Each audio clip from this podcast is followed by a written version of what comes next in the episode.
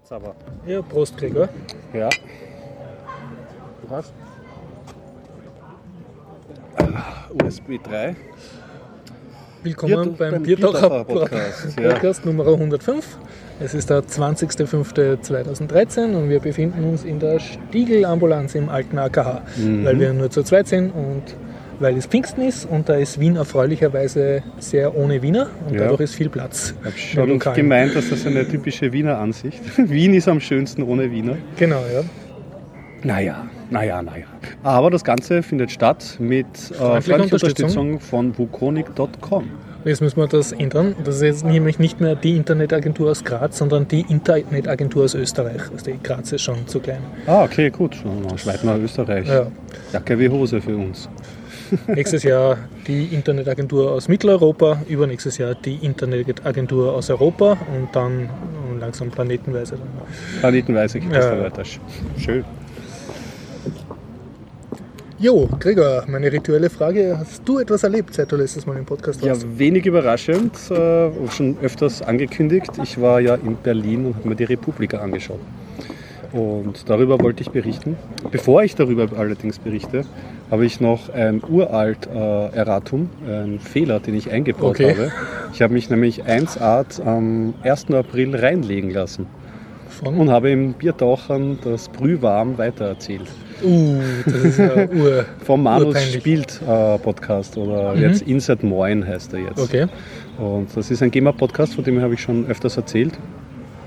Ja, und der hat das auf sehr professionelle Weise gemacht. Da habe ich damals darüber berichtet, dass dieser Podcast gekauft worden ist, von, glaube ich, Game One oder halt in einer großen Organisation. War einfach ein Scherz. Aber ein ziemlich professionell aufgezogener, weil sie haben so eine wirklich ältere Stimme dann auch eingeladen gehabt, der sagt, ja, und wir überlegen uns schon, was für Geschäftskonzepte wir rausnehmen können. Also absolut bare Münze. Und ich bin jetzt nur letztens wieder drüber gestolpert. Die haben jetzt auch Jubiläum gefeiert. Ich glaube, 200. Es war irgendwie so ein selbst ausgesuchtes Jubiläum, 240. Folge oder so. Und ja, da haben sie das Ganze nochmal erwähnt. Und ich bin schon früher drauf gekommen und habe mir immer schon vorgenommen, das werde ich jetzt schon noch droppen. Was falsch ist, muss richtig gemacht werden. Aber ja, jetzt habe ich das mal hiermit getan. Und jetzt gleich zur Republika, meinst du? Naja, vielleicht könnte man so einen kleinen Themenüberblick geben. Hast du außer der Republika noch etwas, was du berichten wirst? Ja, ich habe mir den Blechmann angeschaut, den Iron Man 3. Okay. Und ich habe ein Buch gelesen von der Eva Menasse, Quasi-Kristalle. Und das ist wahrscheinlich schon das Passivste, was ich gemacht habe, weil das habe ich auf der Couch erledigt. Aber zumindest ein Live-Event angeschaut per Stream. Ich habe mir die Google.io zu 60%, sagen wir mal, angeschaut. Ja. Was hast du erlebt? Ja, relativ wenig. Ich war im Kino und habe mir Epic angeschaut und meiner Liebe für Kinderfilme im Kino gefreut. Und außerdem habe ich ein Buch nochmals gelesen, nämlich Emergency von Neil Strauss. Das habe ich schon mal gelesen gehabt, aber es war so gut, habe ich nochmal gelesen. Und ich habe mich herumgespielt mit dem neuen Scratch. Das ist jetzt schon, ich glaube, schon wieder einen Monat her. Das wurde überarbeitet. Scratch ist so ein Programmiersystem für Kinder und große Kindsköpfe wie mich, wo du so durch Herumschieben von Symbolen, also Sprites programmieren kannst und kleine Filme über Spiele machen kannst. Und das gibt es jetzt eben schon in einer neuen Version, die rein HTML5 basiert im Browser läuft. Sehr gut. Darüber kann ich erzählen. Na dann starten wir mal los, oder? Es wird jetzt ein längerer Blog werden. Mal schauen, wie lange. Ich hab jetzt noch die Republika. Ist eine Konferenz, über die ich schon vor 2 Jahren mal berichtet habe. Du warst jetzt nicht mehr zum ersten Mal dort, sondern du warst schon mal dort, oder? Ich bin war jetzt zum 3. Mal dort. Oh, okay. Genau. Okay. Also 2-mal war ich schon vorher dort und letztes Jahr habe ich ja ausgelassen. Letztes Jahr war ich zwar schon um diese Zeit in Berlin, allerdings habe ich da die Dokumenta besucht in Kassel und deswegen die Republika ausgelassen. Ja, und dieses Jahr war ich wieder, es war jetzt ziemlich viel neu für mich, weil beim letzten Mal, wo ich dort war, war das noch auf einer anderen Location. Okay. Und das ist ja immer eine große Umstellung bei solchen Großveranstaltungen und die Location auch ziemlich wichtig. Also vorher war sie am Friedrichspalast, das ist ein großer Veranstaltungsort mit einer riesengroßen Bühne und zweigeteilt. Es gab dann eben bei der alten Location noch in der Nähe ein Gebäude, die Kalkscheune, wo dann die kleineren Workshops drinnen waren. Und das hat mir eigentlich damals schon ziemlich gut gefallen. Ein Nachteil war an der Kalkscheune, es war schon zu klein dann gegen Ende hin. Also beim zweiten Mal, wo ich da war, waren die ganzen Stiegenhäuser voll, das Gebäude war nicht dafür ausgelegt. Und das war bei den ersten zwei Republikas wirklich auffallend schlecht war, was bei vielen Veranstaltungen jetzt nicht überraschend ist, ist, dass das WLAN halt nicht funktioniert hat. Okay, ja. Also Opfer ihres eigenen Erfolges geworden, die Republika. Also bei diesen ersten Veranstaltungen ist gut. Wie lange gibt es die? Seit 2007 wird die Republika veranstaltet. Also es ist jetzt schon zum 7. oder zum 8. Mal. Und jetzt sind sie umgesiedelt in eine Location, die nennt sich Berlin Station oder Berlin Station. Wenn du mich fragst, sind das ehemalige Zughallen, also nicht wirklich Züge gelagert, aber zumindest zu einem Zuglagergebäude gehörend. Okay. Und es war ziemlich gemütlich für uns zu erreichen, wir waren noch so 6 Stationen entfernt, man steigt direkt Oberstation Gleisdreieck aus, geht 3 Meter und war in dieser Location drinnen. Und es ist insofern sehr angenehm, die neue Location, weil jetzt alles halt an einem Platz ist. Also das ist alles in diesem Gebäude auf 2 Ebenen verteilt. Also in der ebenerdigen Ebene sind die ganz, ganz großen Bühnen, dort wo die Keynotes gehalten werden. Es sind immer mehrere Tracks gleichzeitig. Also man muss da auch ziemlich managen und schauen. Okay, das war gar nicht so einfach. Am praktischsten, wie es wahrscheinlich so klarerweise ist eigentlich, wenn man sich ganz normale Papierpläne erholt, wo diese Tracks draufstehen. Weil sie haben schon eine eigene App rausgebracht oder so, aber man kennt das ja, wenn man dann am Tablet rumwischt, dann findet man das nicht, man muss hin und her zoomen, man klickt, dann funktioniert das Internet vielleicht doch einen Augenblick nicht. Es macht einen nervös. Die Leute mit Papierplan haben ja die gute analoge funktioniert da schon am besten. Es ist ziemlich offen gestaltet. Also Location hat mir einfach ziemlich gut gefallen, weil da ist einen großen Innenhof, der frei ist. Da haben sie schon mal eine große Bar hingebaut, wo es dann auch zum Mittag Verköstigungen gegeben hat. So eine Grillstation, wo es, by the way, ganz, ganz leckere gegrillte Sachen gegeben hat. Und wo man auf Plastikstühlen sitzen konnte und seine Mate trinken konnte. Und dann konnte man schon durch so einen großen Glasfront, kam man dann ins Innere.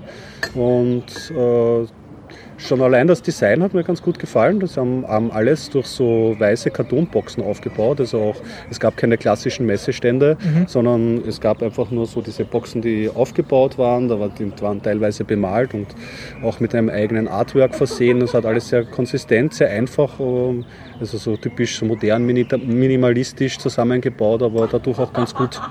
Und wie viele Leute, schätzt du, waren jetzt dort? Also war es voll, oder? Es war schon, also die Veranstaltung auf jeden Fall hat sich gesund gewachsen, kann man sagen. Aber es war gut gefüllt und man musste auch bei größeren Tracks, also wo jetzt wirklich so bekanntere Namen aufgetreten sind, schon aufpassen, dass man reinkommt bei gewissen Sälen. Allerdings ist man sich jetzt nicht auf die Füße getreten. Sie haben auch da geschaut, dass es irgendwie so einen Platz der Begegnung gibt. Also viele beschreiben ja die Republika, also viele, die dort sind, dass sie weniger die Tracks dann auch im Endeffekt anschauen, sondern dass sie sich treffen. Ja.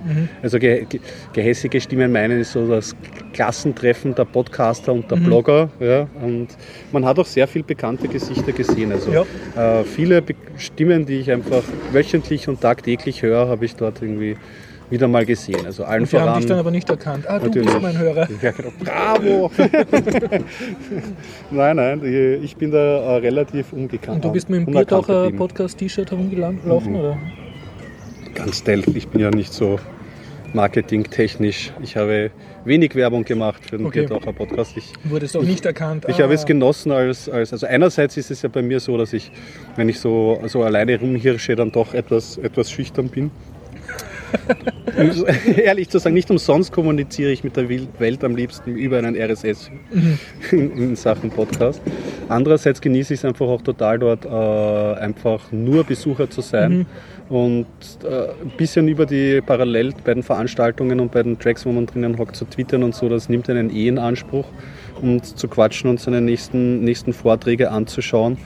Und ja, das reicht dann eigentlich. Außerdem, eins fehlt der Republika nicht, und das ist Dokumentation über das Event. Das heißt, Es ist dort dokumentiert sich selber, eine Podcaster-Dichte oder zumindest Leute, nicht nur Podcast eigentlich, Videoblogger. Also ganz viele Leute mit Kameras und mit Audio-Equipment. Es wurde gefilmt ohne Ende und ich habe ja auch jetzt die Woche, nach der Republika ist ja schon 2 Wochen her, damit nahtlos verbringen können, dass ich jeden Tag ein paar Vorträge mir noch anschaue. Erstens wird von der Republika selber jeder Track aufgezeichnet, fast jeder Track, also zumindest in den großen, in den großen Vortragsräumen.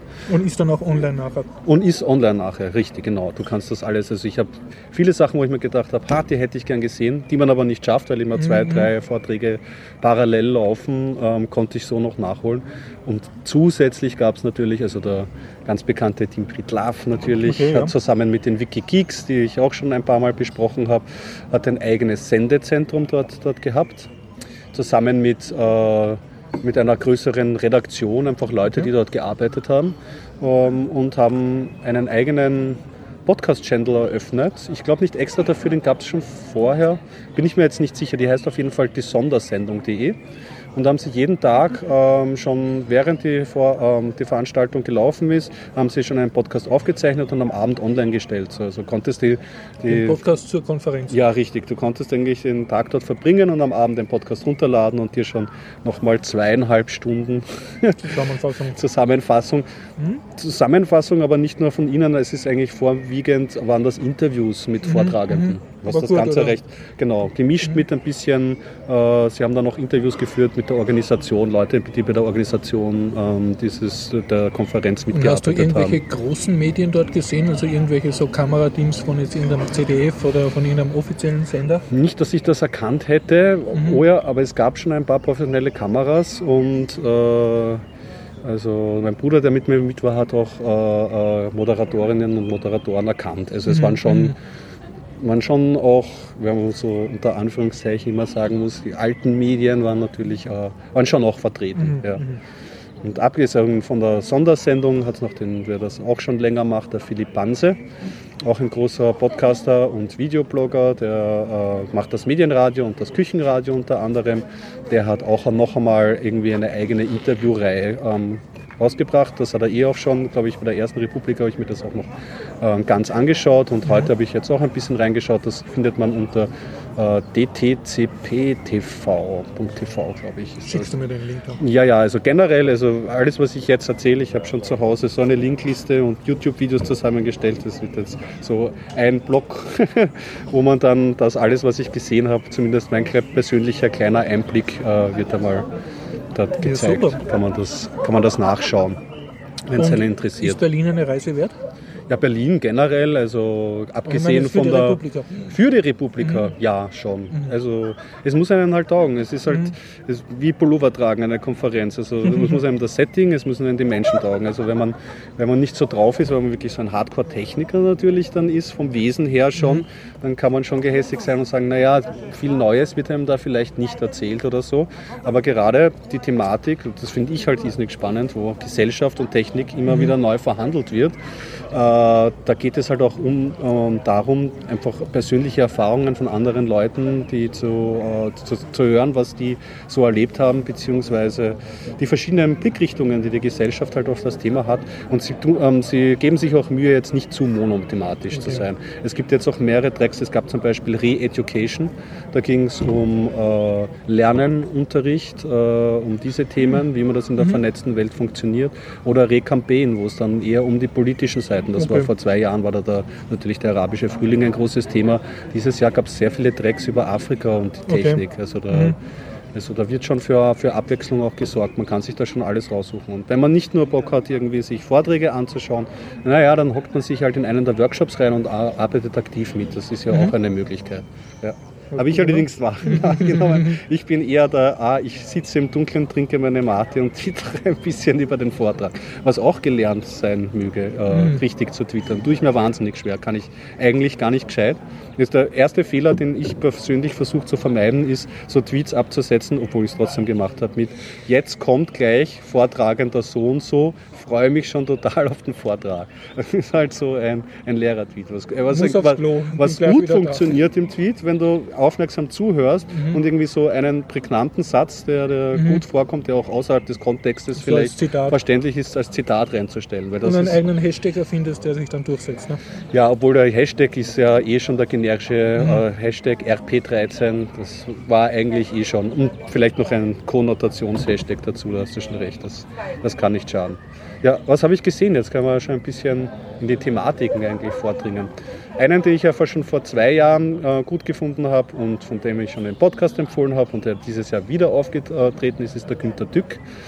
Das ist ein Mathematikprofessor. Ich glaube, er hat die Professur in Mathematik, hat dann ganz lange Zeit für IBM gearbeitet und verdient sich jetzt sein Geld einfach mit Vorträgen und mit Bücherschreiben. Okay. Und der Podcast, den er macht, heißt Die Welt fragt, Günter Dück antwortet. Ja. Genau. Und der hat vor 2 Jahren schon ein bisschen Aufsehen oder eigentlich großes Aufsehen erregt mit einem Vortrag namens was war denn das? Das Betriebssystem der Gesellschaft, Internet als das Betriebssystem der Gesellschaft oder so ähnlich. Und dort hat er eigentlich, man muss sich das anschauen, mit einem ziemlich guten Vortragsstil einfach vorgetragen, woran es heutzutage eigentlich krankt. Die kleinen Ärgernisse, die man hat und wo die Gesellschaft noch lernen muss. Wie zum Beispiel, warum gibt es im Hotel jetzt kein gescheites WLAN? Beziehungsweise muss man für manche WLAN-Inseln jetzt wirklich noch extra bezahlen? Warum ist das so schlecht abgesichert mit Passwörtern? Warum ist man oft in Geschäften besser informiert als ein Berater, der eigentlich dafür da ist, wenn man sich im Internet schon mehr informiert? Also solche gesellschaftlichen Fragen. Und dieses Jahr hat es ein bisschen anders angefangen. Diesmal hat er die Theorie aufgespannt, dass es in unserer Gesellschaft wird oft über eine Spaltung, werden Grenzen aufgezogen. Also wir haben jetzt zum Beispiel eine Spaltung arm und reich oder digital analoge Menschen, also Digital Natives und nicht so bewandert werden. ÖVP und andere. Ja, beispielsweise ist auch so eine Grenze. Und oft werden die Diskussionen geführt wie... Ich nehme jetzt ein klassisches Reizthema, Grundgehalt für alle beispielsweise, ja, oder sagen wir irgendwelche netzpolitischen Themen. Und die werden halt im Problem selber diskutiert, also so über das Problem. Und er meint halt, wichtiger wäre es, eine Metadiskussion anzureißen. Weil eigentlich funktioniert ja nur so Änderungen von so Konzepten, wenn die Kultur dahinter verändert wird. Das heißt, ein Grundgehalt für alle beispielsweise wird, wenn man es jetzt so einführt, eigentlich seiner Meinung nach nicht funktionieren. Weil manche Leute, die das Mindset haben mit so, ich hole mir jede Unterstützung und muss dafür nichts arbeiten, die werden das halt schamlos ausnutzen. Andere Leute werden das auch dann nicht einsehen, warum sie dafür zahlen sollen. Das Ding ist, dass diese Metadiskussion halt eben ganz selten angerissen wird. Willst du Pause machen? Nein, du musst nur laut reden. Das werde ich machen. Ja, und den Vortrag kann man sich anschauen. Also das ist interessant. Das hat er sicher noch besser am Punkt gebracht als ich jetzt. Ich werde das auf jeden Fall verlinken. Ist wie immer sehr ansehenswert. Was habe ich denn noch gesehen? Also der Günter Dück, der war immer schon ein Fixbucher. Den Pritlov hat natürlich auch einen Vortrag gehalten über Podcasts. Der wurde auch, seit einer von den Wikigeeks so richtig gesagt, 2/3 waren dann eher so für Leute, die mit Podcasts noch nicht so viel zu tun gehabt haben, interessant. Das letzte Drittel hat er schon ziemlich Gas gegeben. Er hat natürlich auch ein bisschen über dieses BitLove und um seine Projekte geredet, für die einfache Veröffentlichung von Podcasts und hat irgendwie aufgespannt, dass also ähnlich wie bei Büchern. Man könnte eigentlich aus dem Format Podcast viel mehr machen, als das Radio jetzt zu leisten imstande ist, beziehungsweise als Podcast jetzt derzeit leisten. Weil es gibt zum Beispiel bei vielen Podcasts jetzt den Rückkanal des Chats. Oder man könnte beispielsweise halbautomatisiert oder wie auch immer wäre es vielleicht wertvoll, Podcasts zu transkribieren, durchsuchbar machen. Also dieses Festhalten von Inhalten. Ich meine, wir machen ja dank dir und machst du ja oft das Inhaltsverzeichnis. Aber es ist kein Transkript. Das wäre natürlich noch besser, dann hätte man Volltextsuche. Nach 2 Jahren Podcasten sieht man mal eigentlich alles, was wir durchgegangen sind. Also man kriegt eine ganz andere Perspektive über, was wir geredet haben eigentlich die Zeit. Und findet Sachen. Ja. Das ist schon mittlerweile, ja. Ja, die Zeit vergeht. Ja. Und er hat halt gemeint, dass es da praktisch wäre, zum Beispiel vielleicht auch Schnittstellen zu anderen Podcasts zu schaffen, dass hier dann auch mehr Information zwischen den Podcasts, den einzelnen Podcasts stattfindet. Und das war ziemlich interessant. Das war, ja. Eine Podcastopädie. Ja, beispielsweise. Also stell dir vor, du kriegst jeden Podcast im Volltext, kannst ihn durchsuchen. Irgendwer hat das transkribiert. Überhaupt einmal auch eine Anlaufstelle zu finden, um Podcasts zu finden. Ich meine, wir haben jetzt da das Cheapo.net als Netzwerk, da kann man ein bisschen, da kann man auf jeden Fall suchen. Oder die Hörsuppe macht halt noch einen Blog, da kann man sich auch zusammenklauben. Aber prinzipiell ist es relativ schwierig, sich zu orientieren. Diese Bitlauf-Seite kannst du ja auch nehmen, ne? Bitlauf-Seite wäre auch eine Möglichkeit. Die hat auch eine Search Engine, das haben wir noch gar nicht so genau angeschaut. Ich glaube schon, ne? Okay. Ja. Was noch? Was kann ich erzählen? Ja, einen Vortrag vielleicht, den habe ich nur das Ende gesehen, habe mir aber dann auf Video, auf der Stream halt noch den Rest angeschaut.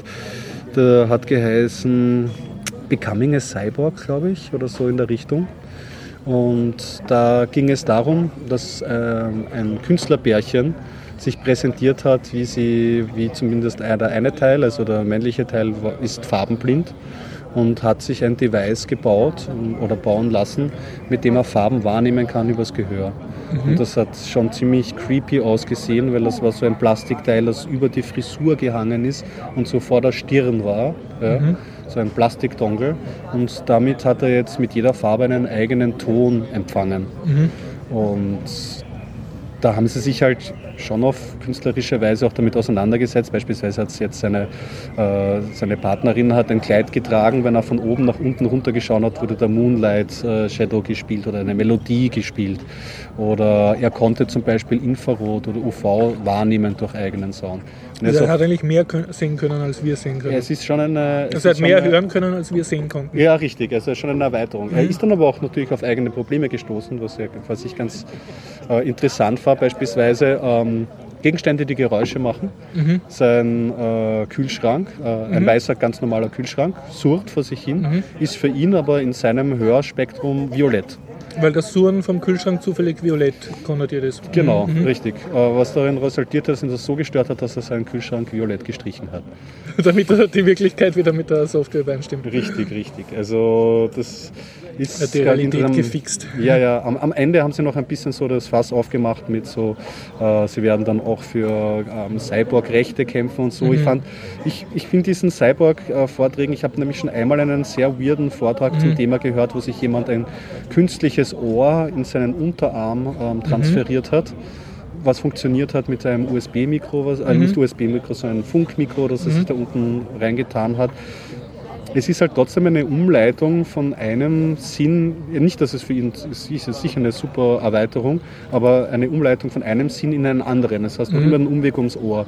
Ich weiß nicht, in meiner Sci-Fi, Philip K. Dick-Geschichte muss es schon direkt ans Gehirn, dass ich da irgendwie meine Augenbrauen hebe. Ansonsten finde ich es schon interessant und gut, wie man sich da helfen kann, aber ich finde dann den Vergleich zum Cyborg oder den Sprung schon noch ein bisschen...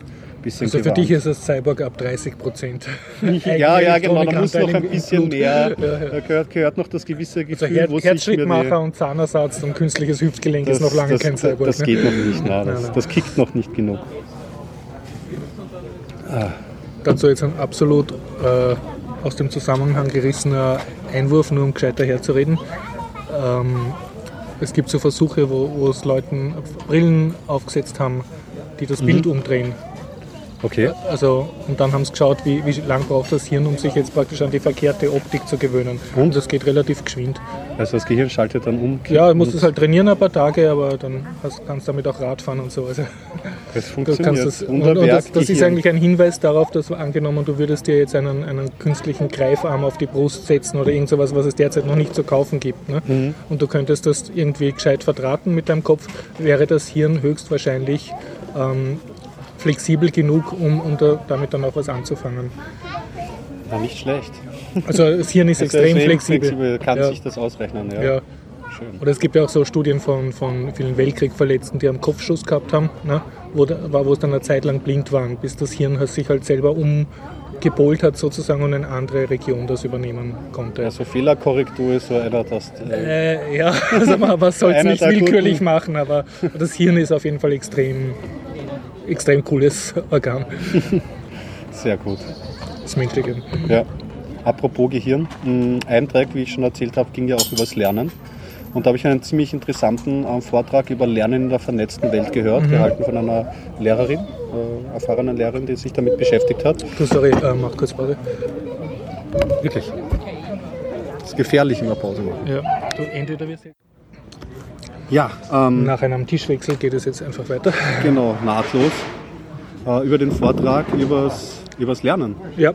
Genau. Eine Lehrerin hat referiert über Lernen in der vernetzten Welt. Und ganz praktisch, also ist sehr interessant. Vorsicht, das Schrauben, das hört man auch immer sehr stark. Also, okay. Jetzt hast du uns ein Konzept gebracht. Lernen in der vernetzten Welt. Lernen in der vernetzten Welt, genau. Und sie hat halt gemeint, im letzten Jahrhundert, die geschichtliche Entwicklung hat sie am Vorfeld erklärt. Und das im letzten Jahrhundert war so das Thema, Stoffe zu lernen. Also Lernen in der ersten Instanz. Einfach einen Stoff zu lernen. In diesem Jahrhundert ein weiteres Ziel, Lernen. Okay. Wie lernt man richtig zu lernen? Techniken, wie setzt man sich hin, wie konzentriert man? Das haben die letzten 2000 Jahre nicht richtig können. Ja, das Lernen haben wir bis heute nicht erreicht. Das war ihre Theorie. Das ist bis heute... Das wird in der Schule auch nicht beigebracht eigentlich. Genau, siehst du, das ist ein Ziel, das in unserem Bildungssystem nicht erreicht wurde. Und die dritte Form, also jetzt haben wir das noch nicht erreicht, aber es gibt noch eine dritte Ebene, die noch drüber ist Lernen. Und, okay, das ist das, woraus man, was man im Netz gut sich erarbeiten kann. Es ist, warum lernt man etwas? Also die Motivation, warum lernt man überhaupt einen gewissen Stoff? Das ist so die dritte Ebene, die daran geknüpft ist. Also warum man es tut oder die Motivation, warum man lernt, die Lernmotivation. Ich setze mich hin, weil ich das und das erlernen möchte. Also dass man beim Lernen auch fragt, weil das ist ja auch ein notwendiger Faktor bei der Motivation des Lernens, was ja in der Schule oft... Was durch die Schulpflicht meistens sehr schwer vermittelbar ist. Ja. Und das aber auch zum Reifeprozess dazugehört. Nämlich auch gar nicht so trivial, weil oft weiß ich, dieser typische Schuldiskussionsspruch, wozu brauche ich denn das später und so. Aber eigentlich gibt es ja viele Konzepte, die man, auch wenn man sie nicht direkt im späteren Leben anwendet, dann durchaus trotzdem in Denkmustern anderen Sachen nützlich sind. Das war zum Beispiel ganz interessant erklärt. Ja. Also das war einer der wenigen. Ich habe von der Re-Education relativ wenig gesehen. Viele Vorträge waren natürlich das klassische Thema. Die Republika wird ja veranstaltet eigentlich hauptsächlich von Johnny Häusler, das ist so ein Blogger, der hat Spreeblick gemacht, und den Markus Beckedahl, den kennt man von der digitalen Gesellschaft, der macht das Netzpolitik.org, und einen Vortrag von Markus Beckedahl habe ich mir angeschaut, da ging es um, wie machen wir unser Blog schöner, und hat halt verschiedene, jetzt nehme ich das böse Wort in den Mund, Monetarisierungsideen präsentiert und ist dabei zu keinem Schluss gekommen, wie es halt so ist. Ja, das Einzige, was er gesagt hat, zum Beispiel Flutter angerissen, hat er gemeint, Flutter ist nett, aber Flutter finanziert halt Redaktionsbudget nicht. Es ist zu wenig, was über Flutter reinkommt. Anderes Konzept war natürlich über Online-Werbung, der klassische Banner auf seinem Blog. Ist gerade bei Netzpolitik.org ein Problem, weil es doch relativ technisch versiertes Publikum ist, die alle den Adblock aktiviert haben, eine Erweiterung, um solche Werbung rauszufiltern. Also auch kein geeignetes System. Also er ist dann nicht wirklich zu einem Schluss gekommen, und das ist aber ein Thema, das halt immer wieder auftaucht. Einen anderen Track habe ich so gesehen, der war auch ganz interessant, von Johnny Häusler, der zusammen mit drei YouTubern, drei Jungen, diskutiert hat. Das war der Lefleur und noch zwei andere. Und diese YouTuber, das ist ja überhaupt eine eigene Szene, und das war witzig, weil die YouTuber im Vorfeld, haben sie gemeint, hatten sie ein bisschen Bammel, weil jetzt müssen sie ja zu den Alten reden, die bei der Republika sind. Die Republika schon ein bisschen das Ü30-Publikum dort ist und die YouTuber doch aus einer ganz anderen Ecke kommen. Und Johnny Häusler auch so gemeint hat, irgendwie so, ja, und wir haben ja jahrelang diskutiert, ob es jetzt schon Verkauf von unserem Medium ist, wenn wir Banner auf unseren Blog schalten. Was für die YouTuber überhaupt kein Problem ist. Die nicht einmal darüber nachdenken. Im Gegenteil, die durch durch das die Plattform YouTube benutzen, schon in ein Monetarisierungssystem hineingewachsen sind. Mhm. Weil da hast du sofort die Werbeplattform dabei und die Einnahmen, beziehungsweise gibt es ja schon ganze YouTube-Netzwerke. Die YouTube-Netzwerke sind in letzter Zeit ein bisschen kontroversiell diskutiert, für einige Genres allerdings absolut notwendig, wie zum Beispiel war ein YouTuber für so Spiele, also da spielt Minecraft, aber auch andere Computerspiele und du kriegst halt oft die Rechte nicht dafür.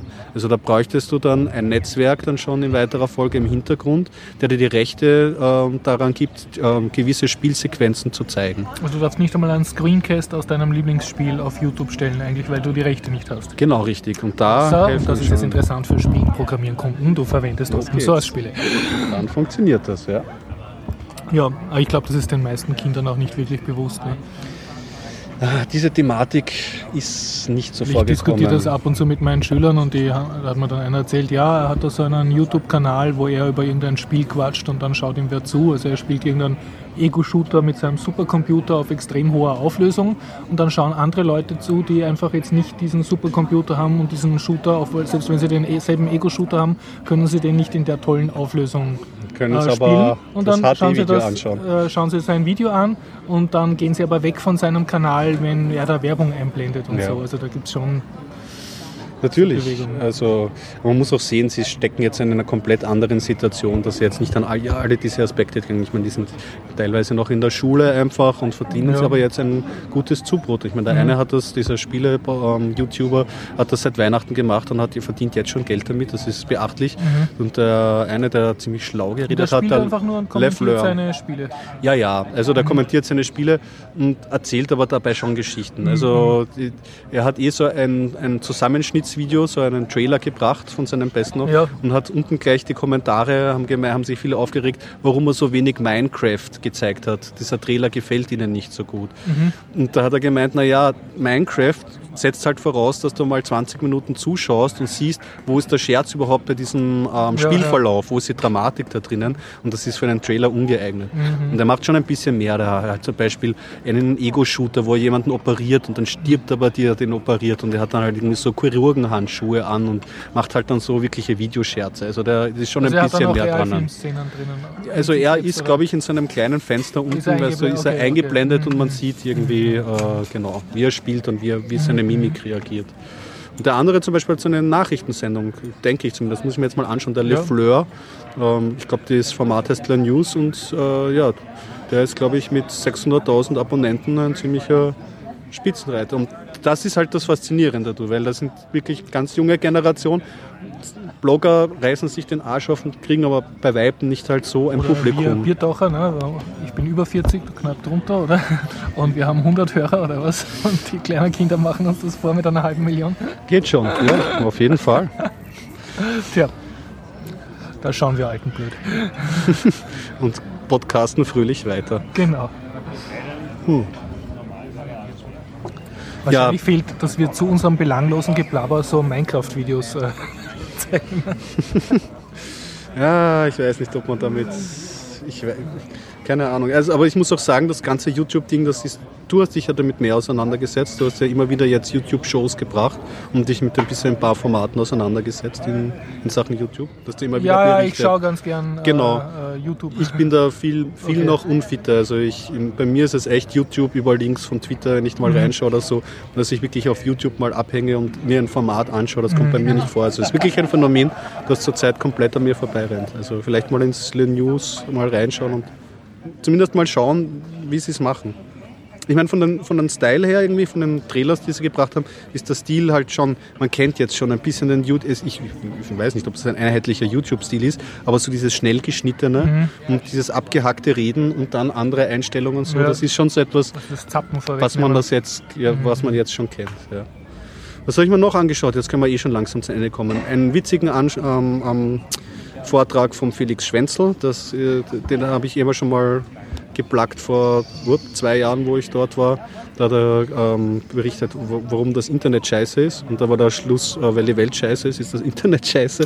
Dafür würde ich auch nach Berlin fahren und viel einsetzen. Ja, also das sind so, der Felix Schwenzel ist halt blog.net nennt sich das. überhaupt keine, glaube ich, oft keine Artikel, sondern nur interessante Links. Mhm. Ist aber als Persönlichkeit, der bringt einfach, trägt das halt auf sehr wirklich amüsante Weise vor. Also das kann man sich anschauen. Diesmal war das Thema, glaube ich, wie man die Welt retten kann. Durch Humor und Anstand oder so war dann der Schluss. Aber man muss sich das selber anschauen, wie er dorthin kommt. Ist auf jeden Fall immer ein sehr launiger Vortrag. Einer, der immer vorträgt, den ich aber noch nie gesehen habe, ist natürlich der Sascha Lobo. Ja, vom Stiegel Online, ne? Ja, den, ja, also ich glaube, ja, genau, dieser rote Iro, mhm. Der hat diesmal auch Internet für die Internetfreiheit eintreten durch Pathos oder so, irgendwas unglücklich, eine unglückliche Formulierung. Mhm. Muss ich mir aber den Vortrag erst noch anschauen, hat mich jetzt auch nicht so interessiert. Was interessant ist, dass er und der Felix Schwenzel jetzt irgendwie ein Projekt gestartet haben, ein WordPress-Plugin, unter der Thematik Reclaim Your Social Life, was alle deine sozialen Feed wieder zurück auf den WordPress-Blog zurück. Also dass WordPress dein Oberfeed-Werkzeug ist, wo alle deine Facebook-Streams und sonst zusammengeführt werden, dass du das dann wieder zurückführst. Weil und du bei WordPress mehr Kontrolle hast, zumindest wenn du selber den Server aufsetzt. Das wäre so die Theorie dahinter. Das finde ich nicht uninteressant. Zu dem Thema, ich betreibe nämlich, glaube ich, 2 Blogs auf WordPress.com, also nicht auf dem, also auf, wie soll ich sagen, auf der kommerziellen Variante der Open Source Software. Mhm. Und da habe ich dann meine eigenen Blogs einmal wieder vor kurzem gelesen und bin dann drauf gekommen, da ist Werbung, ich wollte doch nie Werbung haben. Ja. Und dann stand drauf, du siehst hier Werbung, das gefällt dir nicht, dann musst du Upgrade zahlen für werbefreie Upgrade. Das heißt, ich habe jetzt praktisch Werbung auf meinem Blog, für den ich natürlich nichts gezahlt habe, weil es WordPress.com ist. Und der ist eben jetzt werbeverseucht. Und sonst hat mich das immer sehr gestört. Bei anderen Bloggern habe ich gedacht, so mickrig der Blog, da irgendein Link oder vielleicht eine kurze Aussage und dann noch ein großes Advertisement dazu. Du siehst ja vom Geld dieser Werbung ja nichts. Ich habe absolut nichts davon, aber ich meine, ich muss auch sagen, ich nehme gratis diese WordPress.com-Seite in Anspruch. Okay, das ist, also ich wusste nicht, dass du hosten. Verstehe. Ich könnte natürlich mit der WordPress-Software auf meinem eigenen Server einen Blog aufziehen. Dann müsste ich das aber selber installieren und warten und so. Das war mir bis jetzt halt immer zu kompliziert. Und darüber können wir uns mal unterhalten, da bin ich ganz fit, das können wir mal machen. Es war auch eine Überlegung, warum ich das damals so gemacht habe, weil ich wollte, dass die Blogs gelesen werden. Und dann habe ich mir gedacht, dann ist besser, ich hoste sie gleich dort, wo sie automatisch verlinkt werden. Da bist du auch so WordPress in diesem Punkt WordPress.com bin ich in dem Netz drinnen. Genau, ja. Okay, alles klar. Und also kleiner Nebenhinweis noch, es gibt blogspot.com, gehört mittlerweile Google. Da habe ich noch keine Zwangsadvertisements gesehen. Mhm. Die bieten zwar an, möchtest du Werbepartner werden mit Google AdSense und so, aber habe ich immer auf Nein geklickt. Also da ist er noch werbefrei, aber ich nehme an, das ist auch nur eine Frage der Zeit, bis alle diese Gratisangebote dich dann zwangsweise mit Werbung zu müllen und du hast dann nur noch die Chance, also zahlen, dass keine Werbung mehr da ist oder Werbung geschehen lassen oder irgendwie mitverdienen an der Werbung. Okay. Aber das ist halt, wenn du gratis Sachen in Anspruch nimmst, die nicht dir gehören letztendlich. Musst du damit rechnen. Ja. Ich meine, das ist genauso. Deswegen ist es ja dann immer noch mehr bei Google zu hinterfragen, wo dann schon so viele Services zusammenlaufen. Wie zuletzt geschehen mit dem Google Reader. Jeder oder viele haben es gern genutzt, wenn es jetzt abgedreht ist. Ja, klar, können wir drauf schluchzen und Mimimi machen. Andererseits, ist deren Party. Wir haben uns darauf eingelassen. Ja. Ist ihr Recht, es abzudrehen. Ja. Ich muss sagen, ich benutze den oldreader.com. Ah ja. Und bin nicht sehr zufrieden. Also er ist langsam, er macht am Handy keinen Spaß, er macht eigentlich nur am PC Spaß. Und der echte Google Reader hatte so eine schöne Android-App und das war halt wirklich ein Vergnügen. Ja, mich hat Feedly aufgefangen. Ich bin da noch ziemlich begeistert dazu. Du wischst das am Tablett? Ja, ich wische am Tablett und also nachdem ich vorher Schleichwerbung gemacht habe für die Stiegel-Ambulanz, also die ist im Innenhof vom alten AKH, jetzt eine Anti-Schleichwerbung, da läuft nämlich eine Maus im Garten herum. Wow. Wenn das die Emma wüsste, die für Lebensmittelkontrolle zuständig ist. Oh Mann. Da ist einfach eine riesige Grünfläche, da darf es schon Mäuse geben. Ne? Ja, auf jeden Fall, wenigstens lebt was. Tja, was kann ich noch zum Abschließend? Den Felix Schwenzel habe ich noch gebracht. Also prinzipiell, du kannst empfehlen, auf die Republika zu fahren? Ja, das ist ganz klar. Man wird das wie viele Tage gut unterhalten? Drei Tage. Und es ist aber kein Hotel mit Tagung, also du kriegst kein Combo-Ticket, du musst dir selber um deine Unterkunft muss man sich nachschauen, okay. Wir haben uns selber darum gekümmert. Okay, also das was kostet der Spaß, wenn ich jetzt nur auf die Konferenz will, was löhne ich da für ein 3-Tages-Ticket? Wir haben ein Early-Bird-Ticket genommen, das hat früher in den vorigen Besuchen 60 Euro gekostet, jetzt ist es teurer geworden, kostet 100 Euro für die 3 Tage. Und du findest, das Geld war es aber wert, also du hast genug? Durchaus, also ich finde es Blogger und Podcast-Promis bekommen? Ja, es war schön, es gab viel zu sehen. Ja, genau. Okay. Als letzten Vortrag kann ich vielleicht noch kurz erzählen, die Katrik Bassing gab es noch. Ja, und die kennt man schon, ist bekannte Bloggerin, beziehungsweise ist sie damit bekannt geworden, das habe ich mir aber auch erst erzählen lassen, dass sie einmal den Ingeborg-Bachmann-Preis gehackt hat.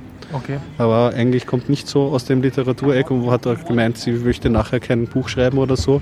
Hat einfach sehr viele Ingeborg-Bachmann-Preise-Texte gelesen vorher und hat gemeint, naja, schreibe ich halt in die Richtung und hat damit glatt auch den Preis gewonnen. Also nicht schlecht. Die hat über interessantes Thema auch geredet, über Maß, Customization. Da geht es darum, wie man sich Kleidung und Produkte im Internet anpassen kann. Es gibt ja diverse Sachen, so Shirts oder so, die man im Webshop sich zusammenklicken kann. Spruch drauf. Genau, und das war auch so ein bisschen, das hat sie selber auch angesagt, ein bisschen Schleichwerbung, obwohl es nicht viel gebracht hat. 4 T-Shirts, glaube ich, hat sie verkauft. Sie hat einen T-Shirt-Handel, der darüber funktioniert, dass die Motive und der Spruch randomisiert sind, also zufällig ausgesucht. Das heißt, der Spruch selber ist nicht 100%ig randomisiert, sondern nur Satzstellung und gewisse Worte sind randomisiert, weil sie gemeint hat, das ist einfach lustiger. Und dann Farbe und Schriftzug sind immer randomisiert und wenn du es wegkriegst, dann kannst du nicht mehr zurück. Das ist dann mal gone. Also und du zahlst schon dafür? Nein, du zahlst nicht dafür. Du kannst dich ewig auf dieser Webseite bewegen. Dann hast du bewegen. Die Garantie, dass niemand anderer dann denselbe Spruch- und Farbkombination kriegt? Es kommt irgendwann einmal, könnte es unter Umständen, es wird nicht ausgeschlossen, dass es nochmal kommt.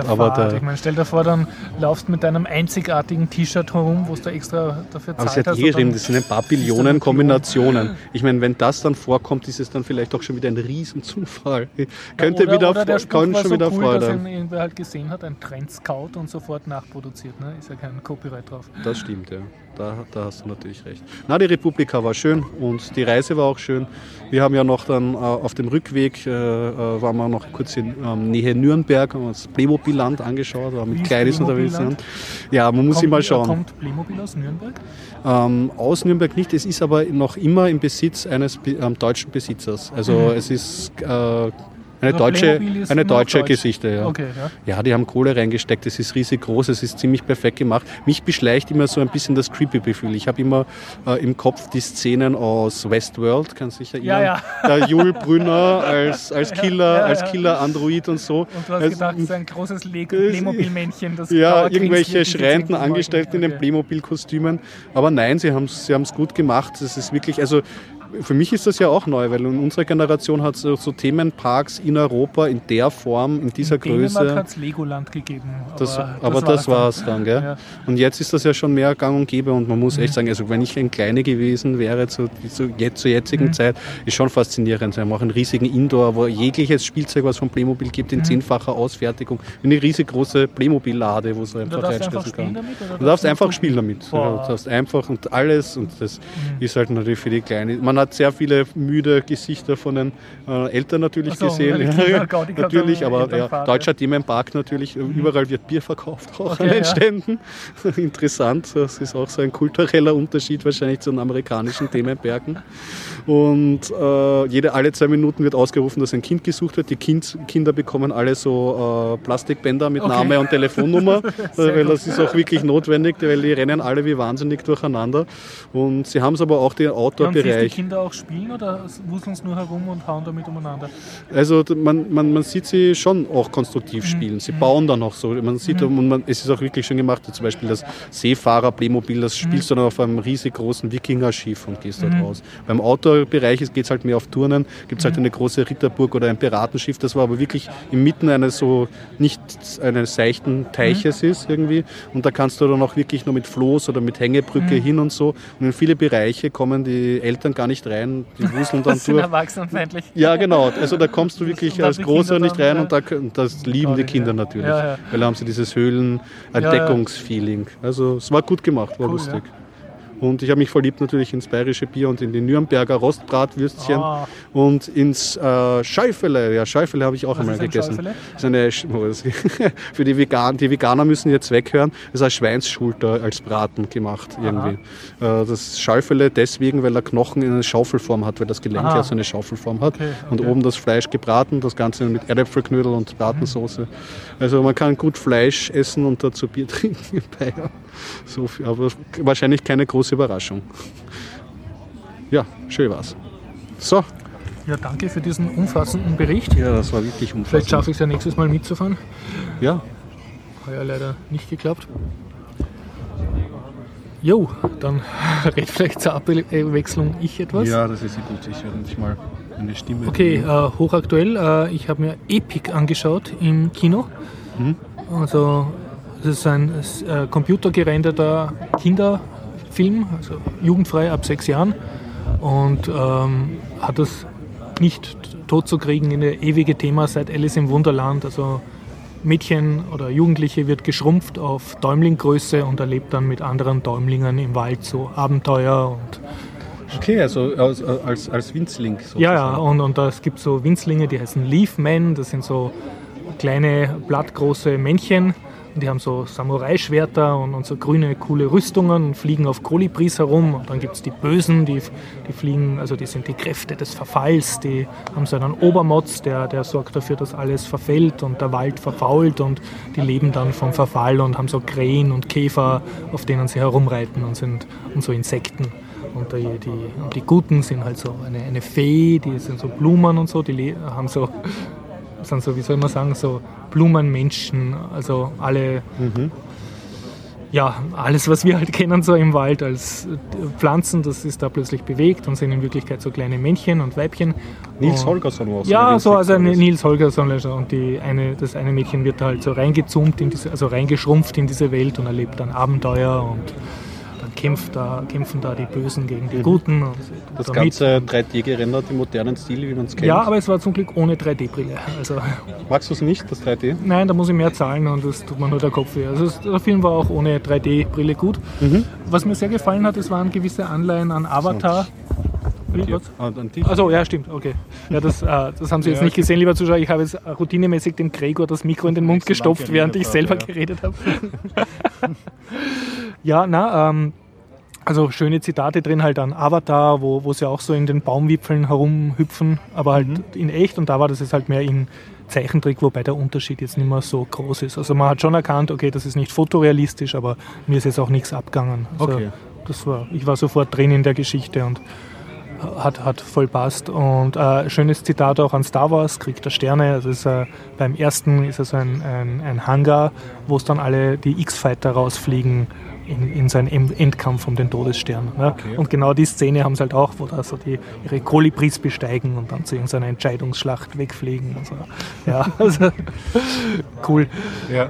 Also hat sich eigentlich ausgezahlt für so... Ja, wobei man muss, also als Warnung, ich schaue mir gern so Kinderfilme an, einfach weil mich auch die Technik interessiert, was ist jetzt möglich, wie sehr ist der Vergleich zu Videospielen, was können, wie sind die Storys, was passiert da. Ja. Und ja, es hat auch ein iPhone witzigerweise eine Rolle gespielt in einem Film, das habe ich auch zum ersten Mal gesehen. In so einem gerenderten zumindest. Ja, also sie haben halt die Kinder dort abgeholt, wo sie sind, aber ich würde jetzt, also wer sich das gerne antut, sozusagen Kinderfilme anschauen, dem kann ich das empfehlen. Also ich habe mich jetzt nicht zu seicht unterhalten gefühlt von der Story. Was ja auch schon was wert ist. Ja, ich hätte es mir natürlich mehr politisch gewünscht und irgendwie, dass die Menschen die Umwelt zerstören, das war da jetzt nicht, aber man kann das auf irgendeine Metaebene hieven und dann sagen, ja, das war eine Analogie für so, ja. Also der Umweltschutz in Ding ist eher so ein Ding der 80er Jahre, da gab es sehr viele umweltkritische Sachen. Ich habe mir letztens auch ein paar Barbara-Folgen angesehen. Okay,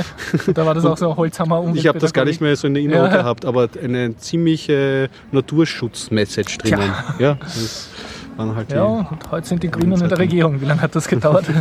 Nein, sind noch nicht in Deutschland. Wahnsinn in der Regierung. Ne? Mhm, ja. Wahnsinn.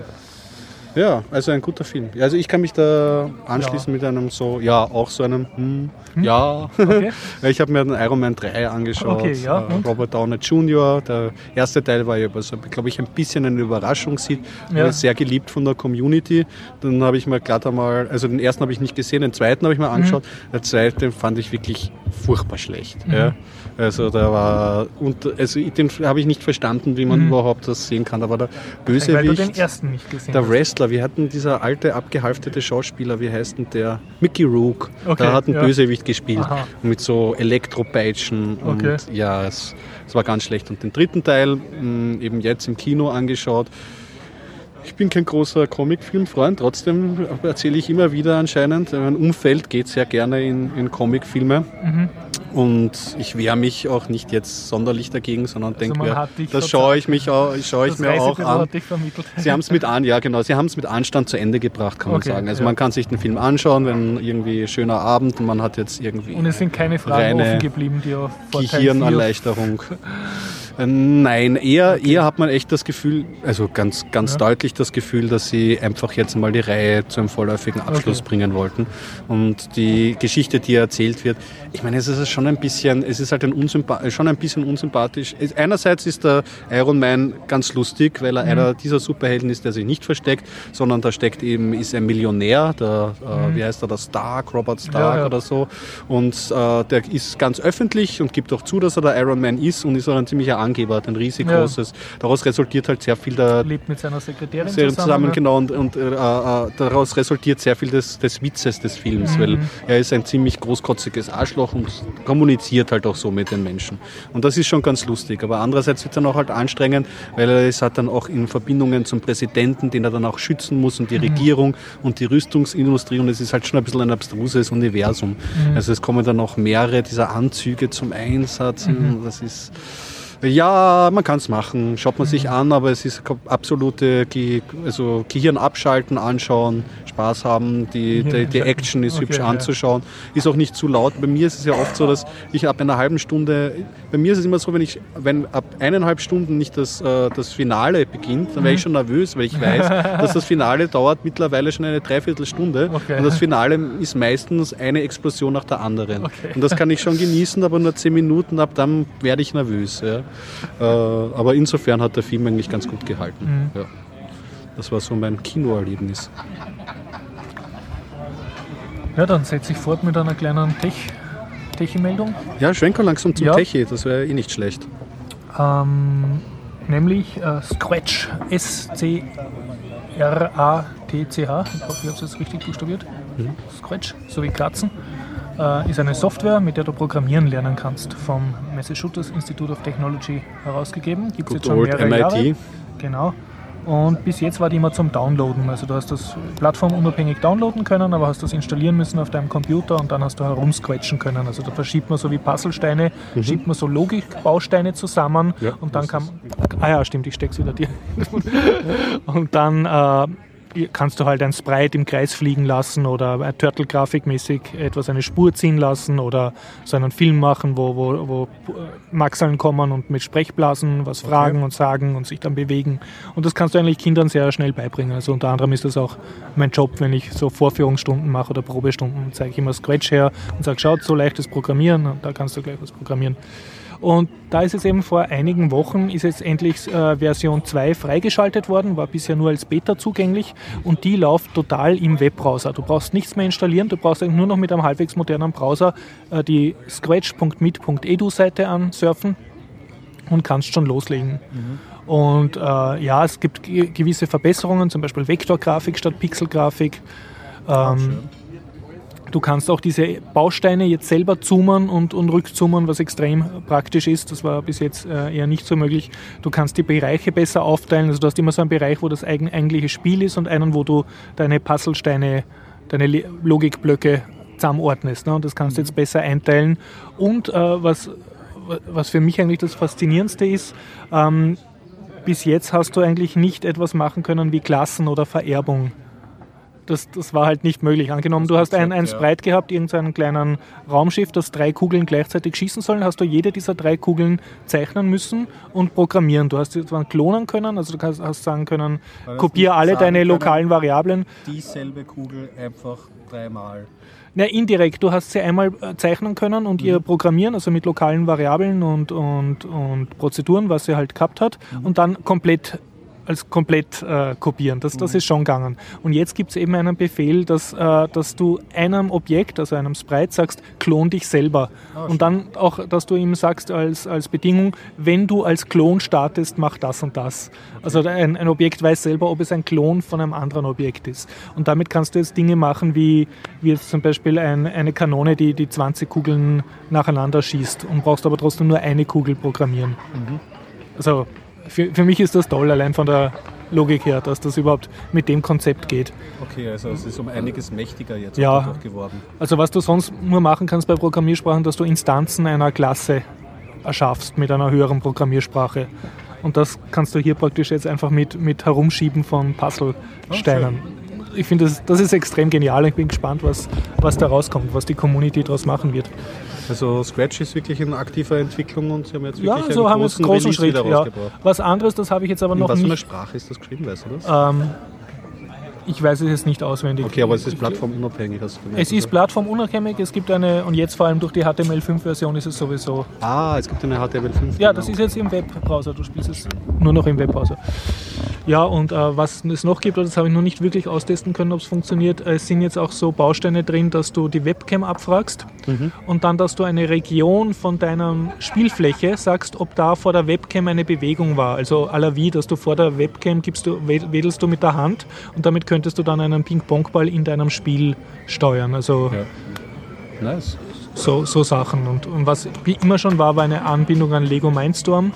Also du hast dann Lego Mindstorm mit Scratch programmieren können, wenn du wolltest, und das haben sie jetzt auch ausgebaut.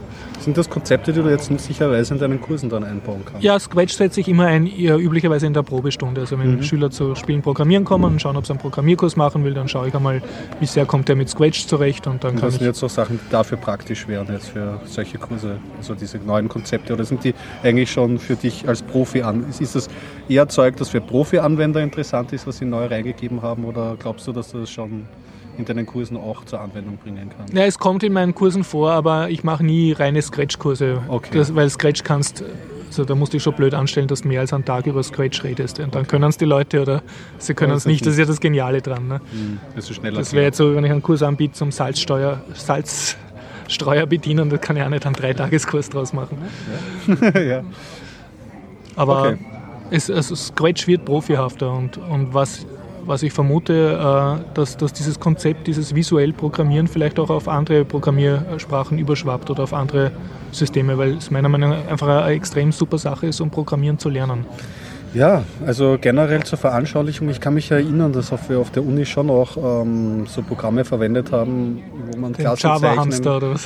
Ja, genau so. Ich weiß nicht mehr, wie die Software geheißen hat, aber wo man auch so Klassen zeichnen konnte irgendwie mit verschiedenen Variablen und den Beziehungen zu anderen Objekten, die dir dann sozusagen schon ein bisschen Code rausgeneriert, wo du dann deinen Code dann selber schriftlich einfügen kannst. Ja, muss man schauen, und vielleicht tut sich wirklich was in dieser Richtung. Kann sein, wenn du meinst, dass da schon Fortschritte gemacht werden. Ich bin da ein bisschen vom Schuss. Vielleicht weiß der Johnny ja was, der ist ja zumindest Badass Java-Programmierer. Vielleicht hat er da mehr Einblick. Von Android hat es ja den App-Inventor gegeben oder sowas. Der hat auch dieses Konzept gehabt. Stimmt. Und die haben jetzt, glaube ich, auch noch eine neue Software rausgebracht, wo man ziemlich gut GUIs zusammenstoppeln kann. Aber das weiß ich nicht. Das ist der Teil, den ich von der Google.io nicht gesehen habe, nämlich. Ich glaube, wenn sie es bei der Google umgebracht haben. Ja, Scratch. Und ich wollte noch erzählen, eben gerade über die Google.io. Da hatte ich eigentlich Abendprogramm und aber mir wurde abgesagt, und deswegen habe ich, weiß nicht, die letzten 2 Stunden habe ich gesehen. Die hat länger gedauert. Also ich habe, glaube ich, ungefähr 60% habe ich davon gesehen. Hast du diesen Teil gesehen, der in den Medien war, wo jetzt der Vorsitzende die Fragen beantwortet hat? Das war am Ende der Larry Page, groß auf Google Plus gepostet hat, wegen so einer Stimmbandlähmung. Das hat man auch deutlich gemerkt, finde ich, obwohl das in der Presse jetzt nicht so rübergekommen ist, dass er angegriffen war. Und ja, ich war von dieser Google.io überhaupt nicht begeistert. Ja. Also ich habe es mir voriges Jahr angeschaut und eigentlich nur so aus Halbfahrtigkeit. Und da war es irgendwie lustiger, aber auch deswegen, weil sie halt relativ viel Hardware vorgestellt haben. Okay. Da haben sie das Handy vorgestellt, die Tablets haben es vorgestellt. Ja. Dieses komische Nexus Q, was dann im Endeffekt ein Schuss ins Rohr war, aber da hat sich was getan. Jetzt ist es halt, wenn man es sich anschaut, vom Design her wie eine... Naja, wie so eine Apple-Präsentation. Du hast halt vielleicht mehr Gesichter, mehr verschiedene Manager und Nerd- und Hipster-Gesichter und die erklären dir die ganzen Sachen. Und der Großteil war halt zum Beispiel erklären, wie toll Google Maps ist oder was neu an Google Plus ist. Das kann ich mir anschauen, aber das hat mich jetzt persönlich nicht so angesprochen. Ja. Ein Detail, das können wir vielleicht erwähnen, wir machen halt, glaube ich, nicht so Themenliste, das müssen wir ins nächste helfen, aber der Johnny hat nämlich noch reingeschrieben, das fand ich auch eine bemerkenswerte News, dass es von Samsung Galaxy S4, diesem relativ neuen Flaggschiff von Samsung, wird es jetzt eine Version geben, wo ein unangepasstes Android drauf ist. Also man muss wissen, Samsung passt diese Android-Software, die von Google kommt, stark an, auch um ihre eigene Marke zu schärfen. Und das wird aber nicht von allen, vornehmlich von technisch versierten Leuten, nicht gern gesehen. Warum? Weil, wenn Google ein neues Update rausbringt, braucht Samsung relativ lang, um das rauszubringen, wenn sie es überhaupt machen. Also das ist immer so eine Zitterpartie. Und da haben sie jetzt rausgebracht eben, oder kommt jetzt raus, eine Version, wo ein unangepasstes Android drauf ist. Wo der Johnny gefragt hat irgendwie, naja, wird sich jetzt jemand noch irgendwann die normale Samsung-Version kaufen? Ich sage jetzt mal so rein persönlicher Meinung, ich glaube ja, weil es in der breiten Öffentlichkeit nicht gesehen wird, was da der Unterschied ist. Die Menschen machen sich, glaube ich, jetzt noch nicht so große Gedanken darüber. Wir schon, irgendwie, ja, klar, wollen es haben, aber... Also es gibt ein neues Gerät am Markt. Ja. Also was haben Sie präsentiert? Dieses Google Plus, was eh schon ein bisschen bekrittelt wurde vom Florian, der hat das gar nicht kotiert, der hat gemeint, warum habt ihr Google Plus ruiniert Google Plus, mit der mehreren Spalten? Getan. Also ich weiß nicht, ich sehe jetzt da schon ein bisschen mehr, tut es rumwackeln und man kann Kärtchen hin und her klappen, erschließt mir nicht die große Revolution. Die Google Maps, ja, ist mir klar, ist total wichtig, strategisch für alle, einfach das neue, das Ding, wo sie gut sein müssen. War aber jetzt zum Zuschauen, fand ich einfach schnarchlangweilig, die gesamte Veranstaltung. Okay. Und am Ende der Larry Page hat gut gesprochen, an und für sich.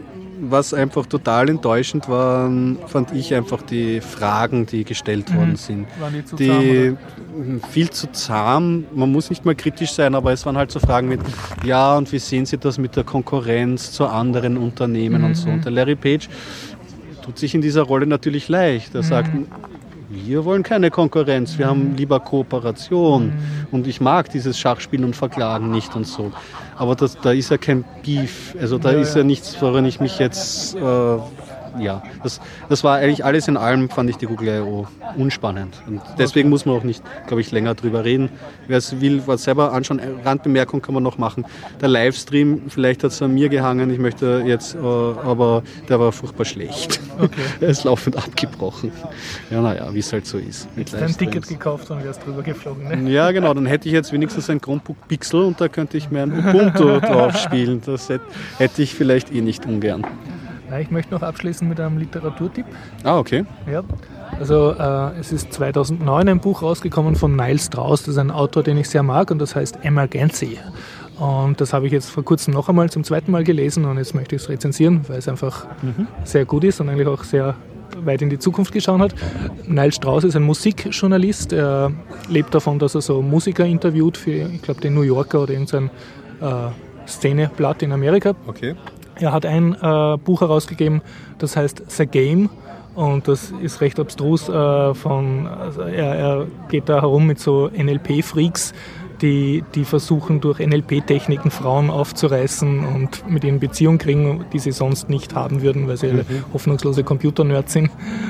Und das war recht lustig geschrieben und über seine Bücher, also er schreibt Real Life, also er schreibt Sachen, die er echt erlebt, also das ist nicht sehr gefaked, das ist auch der besondere Reiz daran und er hat einfach eine Art, dass die größten Unsympathler und Psychopathen und seltsame und schrägen Typen, die es halt in Amerika gibt, dass er auf die eingeht und dass man merkt, also die sind zwar an sich unsympathisch, aber dadurch, dass er versucht, sie zu verstehen und so, lebst du sozusagen mit, also es ist also, spannend zu lesen. Ja, also kurzweilig.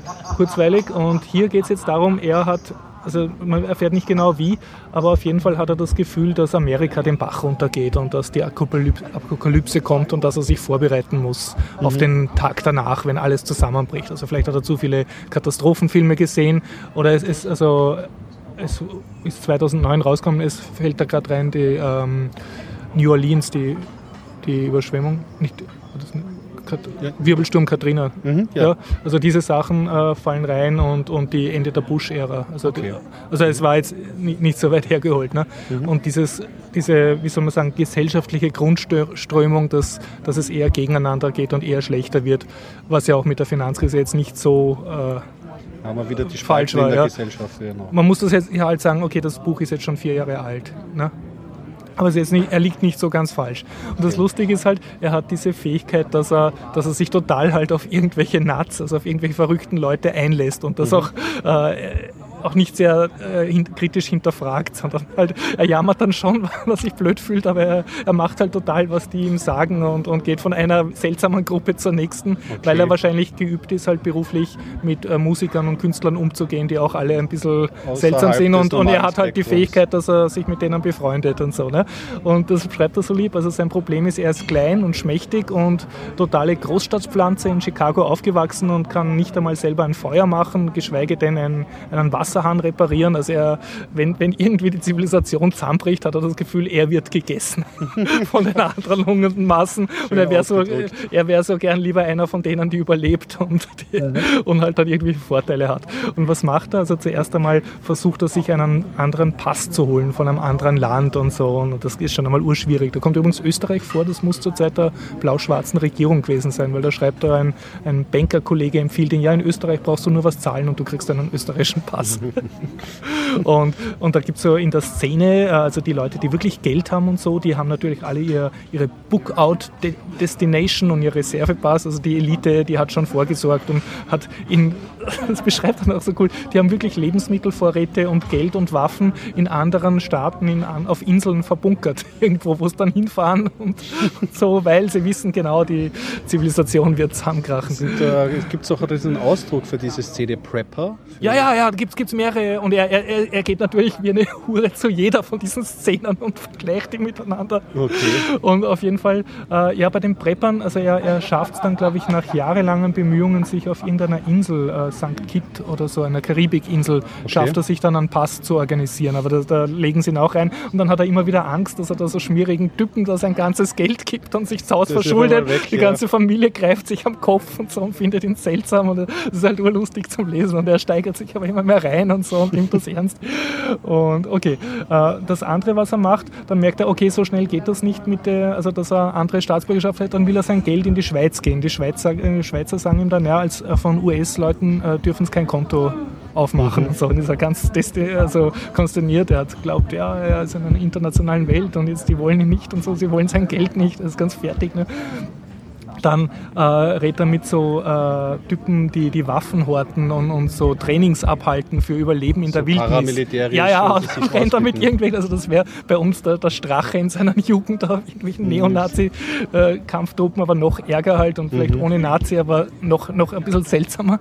Ja. Und da gibt es dann so eigene Trainings, die abgehalten werden, wie du eine Woche lang ohne Zivilisation lebst und wie du selber Tiere schlachtest und so. Das Buch fängt auch so an, dass eine Ziege schlachten muss und die schaut ihn dann an und er verliebt sich natürlich in die Ziege. Welt, ja, super die bizarre. Leute, die an die Apokalypse glauben, an die baldige und das. Genau, und das Schöne ist halt, er ist halt die super Stadtpflanze, also er hat überhaupt keinen. Dann muss er zelten, pinkelt sich an, weil er zu blöd ist, das Zelt gescheit aufzubauen und so. Also ein bizarrer Bericht. Ja, aber irgendwie liebenswert, obwohl das Thema sau ernst ist und sehr schlecht. Und das Schöne ist halt, also bei allen diesen Gruppen wird er nicht wirklich glücklich. Also er lernt zwar überall was und schreibt das brav auf und macht so Checklisten, so amerikamäßig, aber er merkt eben, das sind nicht seine Leute. Und am Schluss landet er dann in Los Angeles, ich glaube, weil er dort wohnt oder so, und fängt dann an mit dem örtlichen Zivilschutz, also was bei uns das Freiwillige Rote Kreuz ist, einfach dorthin zu gehen, weil ihm irgendwelche anderen Verrückten gesagt haben, ja, du musst von denen einen Pass und eine Uniform kriegen, da gibt es so, ich bin Helfer vom Katastrophenschutz, weil dann, wenn das Erdbeben kommt und die Katastrophe, dann kommst du durch die Straßensperren durch, wenn du diese Uniform hast. Und wenn er schon dort ist, dann macht er auch einen Erste-Hilfe-Kurs und das taugt ihm dann irgendwie zum ersten Mal, macht er was Greifbares, was Nützliches. Ist. Aber das ist eigentlich ein schönes Resümee dann. Ja, ja, und dann ist das so eine Spirale. Dadurch, dass er sich jetzt, dass er da wirklich Freunde findet und sich akzeptiert fühlt und dann fährt er noch so freiwillig auf Einsätze, wo er im Zug sinnvolleren Organisation. Dann akzeptiert er auch die Gesellschaft, was alle diese Crazy-Typen nicht tun. Die sagen, sie arbeiten gegen die Gesellschaft oder die Gesellschaft kann dir nicht helfen, du musst dir selber helfen. Deshalb brauchst du Sturmgewehre mit extra großen Magazinen, um die hungrigen Massen aus der Stadt von deinem Farmhaus wegzuhalten. Und dann besorgt er sich auch eine Waffenkarte, glaube ich, weil er keine Angst mehr hat vor den Airport-Controls, weil er sich halt registrieren hat lassen. Es gibt in den USA kein Meldesystem, so irgendwie seltsam. Und er macht dann halt auch in St. Kitts, also in seiner Karibikinsel, fragt er dann auch, ob es dort so eine Katastrophenhilfe-Einheit gibt und stellt sich auch dort vor. Okay. Und er akzeptiert sozusagen die Gesellschaft. Man hätte das natürlich auch auf zwei Seiten zusammendampfen können. Das muss man aber es ist ein sehr schöner Weg eigentlich. Ne? Cool. Und ja. Bis jetzt rausgekommen ist das ein aktuelles? Nein, also 2009, 2010 ist das Taschenbuch rausgekommen. Okay. Aber ich kann es immer noch empfehlen. Es ist sogar jetzt eigentlich im Rückblick sogar lustiger, weil es ja auch, also das Buch hört dann auf, dass sie auf der Karibikinsel feiern den Obama-Wahlsieg und haben halt Hoffnung und so. Aber wenn man es jetzt eigentlich betrachtet, geht es mit Amerika ja doch nicht bergauf. Ne? Also ich glaube, er war sehr feinfühlig. Er hat einen gesellschaftlichen Trend eigentlich gut erkannt, nur halt ein bisschen ernster genommen als andere. Ja, die Prepper werden, oder zumindest diese Szene wird, man merkt ja immer daran, dass wenn etwas bei den Simpsons vorgekommen ist, ist es im Mainstream angekommen. Ja, es gibt mittlerweile eine Folge, die genau auch dieses Szenario, wo sie preppen genau, wo der Humor natürlich drauf reinkippt. Aber da gibt es halt noch viel ärgere Typen, so Typen, die wirklich die dich ausbilden, dass nur mit einem Messer in der Großstadt überlebst und so Zeugs halt. Ja. Aber ich habe es sehr, sehr nett gefunden zu lesen. Eigentlich eine Empfehlung. Ja, Neil Strauss, Emergency. Es sind auch so nette Comics drinnen, wo so nützliche Tipps sind, wie man zum Beispiel so Plastik-Handfesseln löst und so. Und was man halt so braucht. Natürlich. Na, nett, nice.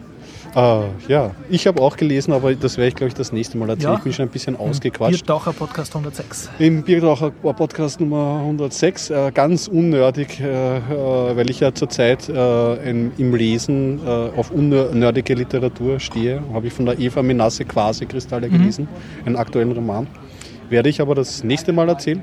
Jetzt kurz zum Abschluss, weil es mir noch eingefallen ist und ich mich furchtbar ärgern würde, wenn ich es nicht in diesem Podcast untergebracht hätte. Einen Vortrag möchte ich noch erwähnen, den ich sehr amüsant war bei der Republika, war von Linus Neumann. Das ist jemand, der auch für Netzpolitik.org schreibt.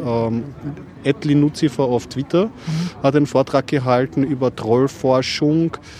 Der hat nämlich Folgendes gemacht. Es gibt ja so einen bekannten CCCler, den Fefe, der einen Blog betreibt, Fefes Blog, wo eher Verschwörungstheorien und andere, sagen wir mal, gesellschaftliche, wo sich die Gesellschaft aufreibt daran. Aus diesem Grund hat der Fefe selber die Kommentare auf seinem Blog abgedreht. Der Linus Neumann hat eine eigene Seite eröffnet, Kommentare zu Fefes Blog. Ich weiß jetzt nicht genau, wie die Url heißt, aber ja, genau. Der wird von Fefe auch die Trollgrube genannt. Und dort können die Leute die Artikel kommentieren. Und trollen. Und sie haben dann verschiedene statistische Verfahren angewendet und haben analysiert, wie groß ist das Level der Schimpfworte, wie versteigert sich das im Lauf, wie groß ist der Informationsgehalt eines Postings. Das fand ich übrigens ganz lustig. Da haben sie sich eine komplett simple Nerd-Idee einfallen lassen. Sie haben nämlich einfach ein Posting genommen als Text und gezippt. Und je kleiner das ZIP war, desto weniger der Informationsgehalt. Ach so, weil es redundant ist. Ja, genau. Also so haben sie das angeschaut.